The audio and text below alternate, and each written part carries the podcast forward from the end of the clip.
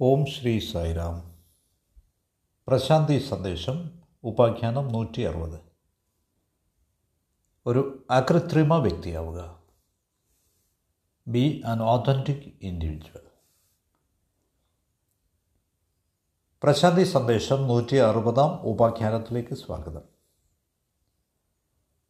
നാം നമ്മുടെ ജീവിതത്തിൽ ഒരു കാര്യം ഓർത്തിരിക്കേണ്ടതുണ്ട്. നാം ഓരോരുത്തരും അകൃത്രിമമായ ഒരു വ്യക്തി ജീവിതം നയിക്കും ഓതന്റിക് ഇൻഡിവിജ്വൽ ലൈഫ് നാം ഈ സമൂഹത്തിൽ അകൃത്രിമമായ വ്യക്തികളാവണം. നമ്മെ വളരെ ശക്തരാക്കും. പക്ഷേ നിർഭാഗ്യവശാൽ നാം എപ്പോഴും ആൾക്കൂട്ടത്തിലായിരിക്കാനാണ് ഇഷ്ടപ്പെടുന്നത്. ഒരു ആൾക്കൂട്ടം ക്രൗഡ് എന്നത് മനുഷ്യജീവികളല്ല കേവലം ഒരു ആട്ടിൻ പറ്റമാണ്. അതേസമയം ഒരു ഓഥന്റിക് ഇൻഡിവിജ്വൽ എന്നത് ഒരു അകൃത്രിമമായ വ്യക്തി തികച്ചും വ്യത്യസ്തനാണ്. നിങ്ങൾക്ക് എല്ലാ അന്തസ്സും അഭിമാനവും ഉണ്ടായിരിക്കാം പക്ഷേ മാനവവംശത്തിന്റെ കേവലം ഒരു യാന്ത്രിക ഭാഗമായി നിങ്ങൾ നിങ്ങളെ കരുതരുത്. ഒരു ആധികാരിക വ്യക്തിയായി നിങ്ങൾ ഈ ലോകത്തിന് കുറച്ച് സൗന്ദര്യം കുറച്ച് സന്തോഷം ആനന്ദം ഇവയൊക്കെ സംഭാവന ചെയ്യണം അത്തരത്തിലുള്ളൊരു വ്യക്തി ഒരിക്കലും ഒരു ഭിക്ഷു ആവില്ല. ഇറ്റ്സ് നോട്ട് എ ബെഗർ പകരം അയാൾ അയാളുടെ പ്രേമം കവിയുന്ന കാരുണ്യത്താൽ ചൊരിയുകയാണ്. ധിഷണയോടെ വിവേകത്തോടെ ബോധോദയത്തോടെ എൻലൈറ്റൻമെന്റോടെ അതുകൊണ്ട് എന്തുകൊണ്ട് നമുക്ക് ഈ ആധികാരികമായ വ്യക്തിത്വമായിക്കൂടാ നാം എന്തുകൊണ്ടാണ് ഒരു ജനക്കൂട്ടത്തിന്റെ ഭാഗമായി പെരുമാറുന്നത്? കാരണം ജനക്കൂട്ടം എല്ലായ്പ്പോഴും നമ്മെ കൗശലക്കാരാവാനാണ് പ്രേരിപ്പിക്കുന്നത്. കാരണം വ്യക്തികൾക്കെതിരെ എല്ലായ്പ്പോഴും ആൾക്കൂട്ടം കൗശലപൂർണമായ വഴികളാണ് രീതികളാണ് അവലംബിക്കുന്നത്.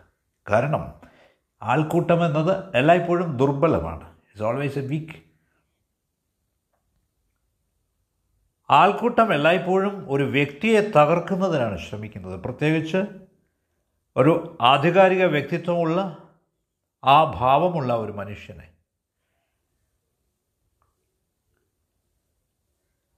ആധികാരിക വ്യക്തികളായ കുറേ ആളുകളുടെ ജീവചരിത്രത്തിലൂടെ നിങ്ങൾ കടന്നു പോവുക.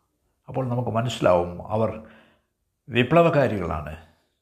അസത്യത്തിന്റെ എതിരെ പോരാടിയവരാണ്. മൃതമായ ആചാരങ്ങൾക്കെതിരെ അന്ധവിശ്വാസങ്ങൾക്കെതിരെ നിലകൊണ്ടവരാണ്.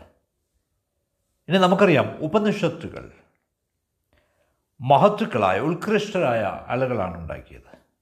ഈ ഗുരുക്കന്മാർ ഒരിക്കലും ചക്രവർത്തിമാരെ കാണാൻ പോകുമായിരുന്നില്ല പകരം ചക്രവർത്തിമാർ ഇവരുടെ ആശ്രമങ്ങളിലേക്ക് ചെന്ന് ഈ ഗുരുക്കന്മാരെ കാണുകയാണ് ചെയ്തിരുന്നത്.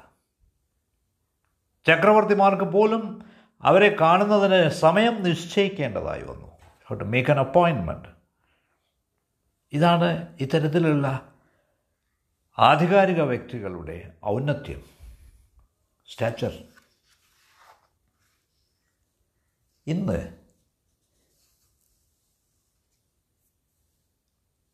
കൂടുതൽ ശക്തരായ ആളുകളെയാണ് നമുക്ക് അഭിമുഖീകരിക്കേണ്ടത്. കൂടുതൽ അധികാരമുള്ള ആളുകൾ. അവരെല്ലായ്പ്പോഴും ചിന്തിക്കുന്നത് അധികാരമാണ് ജനത്തെ സൃഷ്ടിക്കുന്നത് എന്നാണ്.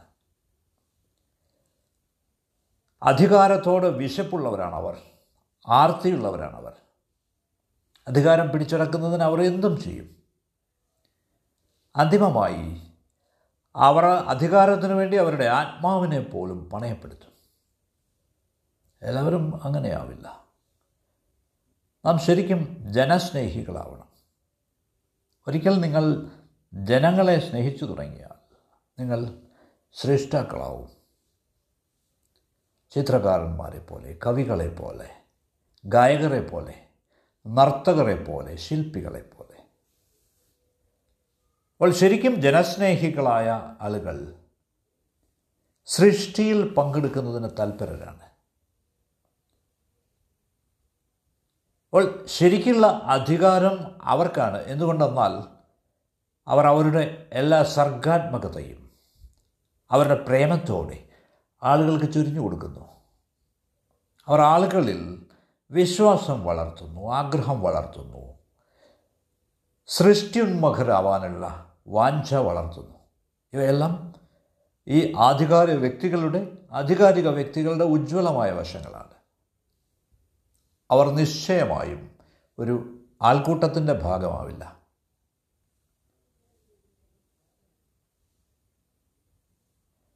മറ്റുള്ളവരെ പോലെ നമുക്കും സ്വത്തില്ല എന്നൊരു പക്ഷേ നമുക്ക് തോന്നിയേക്കാം. പക്ഷേ നിങ്ങൾ കൂടുതലായി സമ്പാദിക്കും തോറും നിങ്ങൾ കൂടുതലായി സ്വാർത്ഥരാവുകയാണ്. എന്തുകൊണ്ടെന്നാൽ നിങ്ങളുടെ തന്നെ ആസ്തികളുടെ അടിമയായിത്തീരുന്നു നിങ്ങൾ. നാം അറിയേണ്ടത് നാം സാധനങ്ങൾ ഉപയോഗിക്കണം പക്ഷേ നിങ്ങൾക്കവയെ സ്വന്തമാക്കാനാവില്ല. ഇല്ല.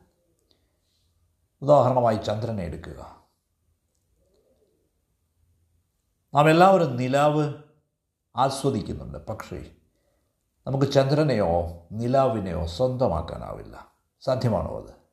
അസാധ്യമാണ്. ചില ആളുകൾ മറ്റുള്ളവരെ അധീനരാക്കാൻ ശ്രമിക്കുന്നു. ഇത് ഏറെ വഷളാണ്. ആളുകളെ കീഴ്പ്പെടുത്താൻ ആഗ്രഹിക്കുന്നതിലൂടെ നിങ്ങൾ അവരുടെ സ്വാതന്ത്ര്യത്തെ ഹനിക്കുകയാണ് ചെയ്യുന്നത്. വാസ്തവത്തിൽ ഈ സ്വാതന്ത്ര്യം എന്നത് മാനവവംശത്തിന്റെ ആത്മാവാണ്. അവർ ഇത്തരത്തിലുള്ള ദോഷം ചെയ്യുമ്പോൾ അവർ കേവലം മൃഗങ്ങളായി അധപ്പതിക്കുകയാണ് അതുകൊണ്ട് നാം അതിസമ്പന്നരാവാതിരിക്കുക. വളരെ വളരെ ദരിദ്രരുമാവാതിരിക്കുക. അതുകൊണ്ട് മോഡറേറ്റ് പോവർട്ടി മിതമായ ദാരിദ്ര്യമാണ് നല്ലത്. മിതമായ ദാരിദ്ര്യം കൊണ്ട് ഞാൻ ഉദ്ദേശിക്കുന്നത് ധനമെല്ലാം നമ്മുടെ അടിത്തറയിൽ സൂക്ഷിച്ചു വെക്കത്തക്കത് വിധം അതിസമ്പന്നരാവാതിരിക്കുക നാം. നമുക്കത് ഉപയോഗിക്കാൻ പറ്റില്ല. നാം ഏറെ ദരിദ്രവും ആവാതിരിക്കുക പട്ടിണി കിടന്ന് മരിക്കുവോളം.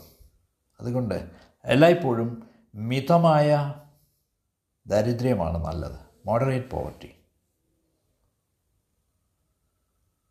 നാം അധികാര കൊതിയന്മാരെ പറ്റിയാണ് സംസാരിച്ചു കൊണ്ടിരുന്നത്. പവർഫുൾ പീപ്പിൾ അവർക്ക് ആരെയും സഹിക്കാനാവില്ല. അധികാരമില്ലാത്തവരെ സഹിക്കാനാവില്ല. പക്ഷേ എന്നിരുന്നാലും ലക്ഷക്കണക്കിന് ആളുകൾ അവരെ ആദരിക്കുന്നു. എന്തുകൊണ്ടെന്നാൽ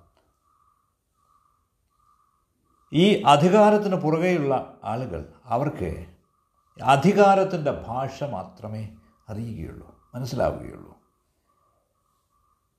പ്രേമത്തിന്റെയും സർഗാത്മകതയുടെയും ഭാഷ അവർക്ക് മനസ്സിലാവില്ല. നാം ആഴത്തിൽ പഠിച്ചാൽ നമുക്ക് മനസ്സിലാവും. ദാരിദ്ര്യം എപ്പോഴും സൃഷ്ടിക്കുന്നു. എന്നാൽ കേവലം അധികാരമു അധികാരമുള്ള ഒരു പ്രസിഡന്റ് അയാൾ നാശം മാത്രമേ ചെയ്യുകയുള്ളൂ. തന്നെയുമല്ല ഈ ആധികാരികനായ മനുഷ്യൻ ഓതന്റിക് മാൻ വ്യക്തിത്വമുള്ള മനുഷ്യൻ അയാൾ മനുഷ്യരാശിയുടെ ഹൃദയങ്ങളിലേക്ക് എത്തുന്നു. ഒരു സംഭവം ഞാൻ നിങ്ങൾക്ക് മുമ്പിൽ വിവരിക്കാം. അക്ബറിന്റെ കൊട്ടാരത്തിൽ വളരെ അനുഗ്രഹീതനായ പ്രഗത്ഭനായ ഒരു സംഗീതകാരനുണ്ടായിരുന്നു ടാൻസൻ എന്ന പേരിൽ. ഒരു ദിവസം അക്ബർ ടാൻസനോട് ചോദിക്കുന്നു ടാൻസൻ അങ്ങ് വളരെ അനുഗ്രഹീതനായ സംഗീതകാരനാണ്. ഒരു പക്ഷേ ലോകം ഇതേവരെ കണ്ടിട്ടില്ലാത്ത രീതിയിൽ. എനിക്ക് താങ്കളുടെ ഗുരുവിനെക്കുറിച്ച് അറിയണമെന്നുണ്ട്. നിശ്ചയമായും അദ്ദേഹം വളരെ വളരെ ശ്രേഷ്ഠനായ ആളായിരിക്കണം താങ്കളെക്കാൾ. അപ്പോൾ താൻസൻ പറഞ്ഞു പ്രഭു എന്റെ ഗുരു ഹരിദാസാണ്. അദ്ദേഹം ഒരു കുടിലിലാണ് കഴിയുന്നത് യമുന നദിയുടെ കരയിൽ. അപ്പോൾ അക്ബർ താൻസനോട് ചോദിക്കുന്നു എന്തുകൊണ്ട്?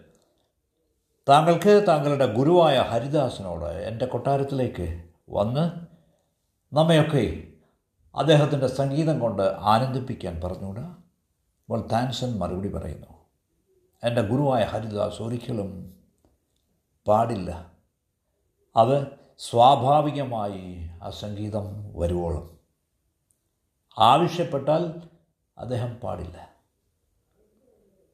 പക്ഷേ അക്ബറിന് ഹരിദാസിനെ കേൾക്കണമെന്നുണ്ടായിരുന്നു. താൻസന്റെ ഗുരുവായ ഹരിദാസിനെ അതുകൊണ്ടൊരു കള്ളനെ പോലെ അദ്ദേഹം പതുങ്ങി ഹരിദാസിന്റെ കുടിലിന് സമീപത്തെത്തി ആ സംഗീതം കേട്ട് അദ്ദേഹം വിമോഹിതനായി വളരെ വളരെ ആനന്ദത്തിലായി. അദ്ദേഹം താൻസനോട് ചോദിക്കുകയാണ് താങ്കളുടെ ഗുരുവിന്റെ സംഗീതം ഇത്ര ശ്രുതിമധുരമാവുന്നത് ഇത്ര ആകർഷകമാവുന്നത് എന്തുകൊണ്ടാണ്? അപ്പോൾ താൻസൻ മറുപടി പറയുന്നു പ്രഭു ഹരിദാസന്റെ ജീവിതത്തിൽ സംഗീതം എന്നതൊരു ചമൽക്കാരമാണ്. എന്റെ ജീവിതത്തിൽ സംഗീതം എന്നത് മാജിക്കാണ് ഒരു മായാജാലമാണ്. താങ്കളുടെ സദസ്യൻ എന്ന നിലയിൽ താൻസൻ എന്ന ഈ നാമം സ്വീകരിച്ചുകൊണ്ട് എന്റെ അറിവ് കേവലം ഒരു സാങ്കേതിക വിദ്യയാണ് ടെക്നിക്കാണ് അത്രയേ ഉള്ളൂ. പക്ഷേ എന്റെ ഹൃദയം ശൂന്യമാണ് I heart is empty. ഞാൻ അങ്ങയുടെ കൊട്ടാരത്തിൽ പാടുന്നത് അങ്ങിൽ നിന്നൊരു ഭിക്ഷുവിനെ പോലെ എന്തെങ്കിലും പൈസ കിട്ടുമെന്ന് ഓർത്തിട്ടാണ്. മറ്റു വാക്കുകളിൽ പറഞ്ഞാൽ നിശ്ചയമായും അത് സ്വാർത്ഥത മൂലമാണ്. അതുകൊണ്ട് ഏറെക്കുറെ ഞാൻ സംഗീതം വിൽക്കുകയാണ് അല്ലാതെ പാടുകയല്ല. ഇത് കേട്ട് അക്ബർ സ്തബ്ധനാവുന്നു. അദ്ദേഹത്തിന് മനസ്സിലാവുന്നു ഹരിദാസ് അദ്ദേഹത്തെ സംബന്ധിച്ചിടത്തോളം സംഗീതം ഒരു ചമൽക്കാരമാണ്. പ്രേമത്തിൽ നിന്നാണ് ആ സംഗീതത്തിന്റെ ഉത്ഭവം. ശ്രേഷ്ഠമായ പ്രേമത്തിൽ നിന്ന് ഹൃദയം നിറയെയുള്ള പ്രേമത്തിൽ നിന്നല്ലാതെ കേവലം സ്വാർത്ഥതയിൽ നിന്നല്ല not out of greed Haridas ഈശ്വരനെ പാനം ചെയ്ത് ഉന്മത്തനായിരുന്നു. ശ്രമത്തിൽ നിന്നല്ല എഫർട്ടിൽ നിന്നല്ല അദ്ദേഹത്തിന്റെ സംഗീതം വന്നിരുന്നത്. അല്ല അത് പരിശുദ്ധമായ ആനന്ദത്തിൽ നിന്നാണ് ഉറവയെടുത്തിരുന്നത് പൂക്കളിൽ നിന്ന് സുഗന്ധം പോലെ സൗരഭ്യം പോലെ. ഹരിദാസിന്റെ ജീവിതത്തിൽ സംഗീതത്തിന്റെ ഔന്നത്യം ഇതായിരുന്നു. ഒരു തരത്തിൽ ഇതെല്ലാം സാധ്യമാണ് നാം നമ്മുടെ ആത്മനിഷ്ഠതയിലേക്ക് സബ്ജക്റ്റിവിറ്റിയിലേക്ക് അഥവാ പ്രജ്ഞയിലേക്ക് കോൺഷ്യസ്നെസ്സിലേക്ക് തിരിച്ചു പോവുകയാണെങ്കിൽ നമുക്ക് സ്വപ്നം പോലും കാണാനൊക്കാത്ത അനുഭവങ്ങൾ സംഭവിക്കാൻ തുടങ്ങും. ഒരിക്കൽ നാം ഈ ആത്മനിഷ്ഠതയിലേക്ക് അഥവാ കോൺഷ്യസ്നെസ്സിലേക്ക് പ്രവേശിച്ചാൽ അത്യാനന്ദത്തിന്റെതായ അനുഗ്രഹത്തിന്റെതായ ശാന്തിയുടേതായ അനുഭവങ്ങൾ നമ്മുടെ ധാരണയെ പിന്നിട്ട് സജീവമായ ഒരു മൗനത്തിലേക്ക് അഥവാ ശബ്ദരഹിത സംഗീതത്തിലേക്ക് നമ്മെ നയിക്കും. നാലുപാടും പ്രേമം പ്രസരിപ്പിച്ചുകൊണ്ട്. അതുകൊണ്ട് ഈ ബോധപൂർവമുള്ള അനുഭവം എക്സ്പീരിയൻസ് വിത്ത് കോൺഷ്യസ്നസ് നമ്മിൽ കാരുണ്യമുണർത്തുന്നു നമ്മിൽ ബോധോദയം ഉണ്ടാക്കുന്നു നിങ്ങൾ ഈ സമഗ്രതയുടെ ഒരംശമാണ് you are part of the whole നിങ്ങൾ കേവലം ഒരു വിത്ത് മാത്രമാണ്. നിങ്ങളിലെ പുതിയ മനുഷ്യൻ അതിന്റെ പുഷ്പവും. എ ന്യൂ മാൻ അപ്പോൾ നിങ്ങൾ കേവലം ഒരു പുഷ്പമാവുന്നു. പ്രജ്ഞയുടെ ഈ മനുഷ്യൻ അവബോധത്തിന്റേതായ ഈ മനുഷ്യൻ അവനെല്ലാ അന്തസ്സും ഉണ്ടാവും അവഹേളനം കാണില്ല. പിന്നീട് സാക്ഷാത്കരിക്കാൻ പോകുന്ന ഒരു ശേഷി പൊട്ടൻഷ്യൽ ആണ് താനെന്ന് അവൻ തിരിച്ചറിയും. സഫലമായ ജീവിതമാവും അത്. അതാണ് നിങ്ങളുടെ മഹിമ.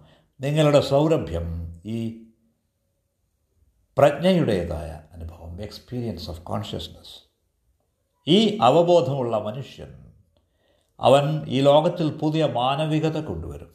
ന്യൂ ഹ്യൂമാനിറ്റി അതുകൊണ്ട് നാം തികച്ചും നൈസർഗികരായിരിക്കുക. Let's remain true to the earth പക്ഷേ നിർഭാഗ്യവശാൽ മതങ്ങളെല്ലാം നേരെ വിപരീതമായാണ് പഠിപ്പിക്കുന്നത്. അതുകൊണ്ട് നൈസർഗികരായിരിക്കുക തനിമയുള്ളവരായിരിക്കുക വിജനതയെ ഇഷ്ടപ്പെടുക. വാസ്തവത്തിൽ നാം ധാരാളം ജീവിച്ചു കഴിഞ്ഞു വളരെ തുച്ഛരായ ദയനീയരായ ആളുകളുടെ കൂടെ. അതുകൊണ്ട് ഈ രീതിയിൽ നമുക്ക് വികാസമുണ്ടാവുകയില്ല എന്ന് തിരിച്ചറിയുക. നാം സൃഷ്ടാക്കളാവണം. We should be creatives we should be creatives ഇങ്ങനെ ചെയ്യുന്നതിലൂടെ ചില പ്രശ്നങ്ങളും ഉണ്ടാവും. എന്തുകൊണ്ടെന്നാൽ തുച്ഛരായ ആളുകൾക്കിടയിൽ ഇടുങ്ങിയ മനസ്സുള്ള ആളുകൾക്കിടയിൽ ഇത് പ്രതികാരമുണ്ടാക്കും. അപ്പോൾ ആളുകൾ ആനന്ദമയരാവുന്നത് കാണുമ്പോൾ സങ്കുചിത മനസ്കരായ ആളുകൾ പകയുള്ളവരാവും. ഇതൊരു തരം പ്രതികാരമുണ്ടാക്കും അവരിൽ. അപ്പോൾ ആളുകൾ എല്ലായ്പ്പോഴും ഇഷ്ടപ്പെടുന്നത് ആൾക്കൂട്ടത്തിനൊപ്പം ആവാനാണ് കാരണം മനസ്സിന്റെ സ്മോൾനെസ് അവരുടെ മനസ്സിന്റെ ലോപം പെറ്റി മൈൻഡഡ്നെസ് സങ്കുചിതത്വം. പക്ഷേ ഏറെ നാൾ അവർക്കൊപ്പം നിൽക്കുന്നത് അപകടകരമാണെന്ന് തിരിച്ചറിയുക. നാം സർഗോന്മുഖരാവണമെന്ന് ഞാൻ പറയുന്നതുകൊണ്ട് അർത്ഥമാക്കുന്നത്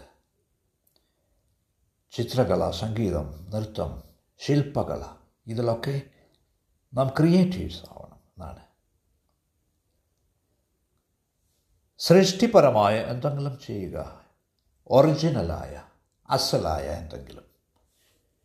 ഒരിക്കൽ നിങ്ങൾക്ക് പ്രജ്ഞയെപ്പറ്റിയുള്ള ബോധമുണ്ടെങ്കിൽ ആധികാരികനായ മനുഷ്യനായി മാറുക സൃഷ് സൃഷ്ടികർത്താവായി മാറുക ക്രിയേറ്റർ അപ്പോൾ നിങ്ങൾക്കൊരിക്കലും കോപമുണ്ടാവില്ല.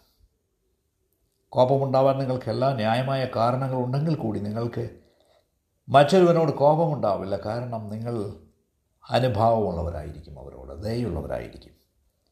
നിങ്ങൾക്കറിയാം അവർ കേവലം രോഗികളാണെന്ന് പത്തോളജിക്കൽ അവർക്ക് നിങ്ങളുടെ കാരുണ്യം ആവശ്യമുണ്ടെന്ന് നിങ്ങൾക്കറിയാം. അപ്പോൾ ഈ ആധികാരിക വ്യക്തികളെ കാണുമ്പോൾ ആൾക്കൂട്ടത്തിന് എല്ലായ്പ്പോഴും ദേഷ്യമാണ് പ്രതികാരമാണ്. സൃഷ്ടാക്കളെ കാണുമ്പോൾ അവബോധമുള്ള പ്രജ്ഞയുള്ള ആളുകളെ കാണുമ്പോൾ. ആൾക്കൂട്ടത്തിന്റെ സ്വയം അപകർഷതാ ബോധം ഉണ്ടാവുന്നു ഇൻഫീരിയോറിറ്റി കോംപ്ലക്സ് അതുകൊണ്ട് ക്രൗഡ് ജനക്കൂട്ടം എല്ലായ്പ്പോഴും ധാർമ്മികതയുടെ പേരിൽ സംസ്കാരത്തിന്റെ പേരിൽ മതത്തിന്റെ പേരിൽ പ്രതികാരത്തിന് ശ്രമിക്കും.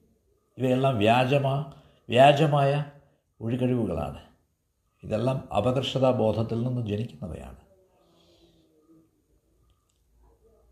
അപ്പോൾ ആൾക്കൂട്ടത്തിൽ അകപ്പെട്ട് കേവലം ഒരു ചെറിയ മനുഷ്യനായി ജീവിക്കുന്നത് ഒന്നും തന്നെ നിങ്ങൾക്ക് സംഭാവന ചെയ്യാനാവില്ല അതുകൊണ്ട്.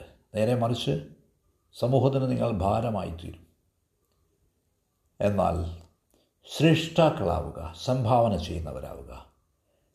അപ്പോൾ നിങ്ങൾക്ക് ജീവിതം കൂടുതൽ സുന്ദരമാക്കാം കൂടുതൽ രസകരമാക്കാം കൂടുതൽ സജീവമാക്കാം കൂടുതൽ സംഗീതമയമാക്കാം. അതുകൊണ്ട് എന്റെ സഹ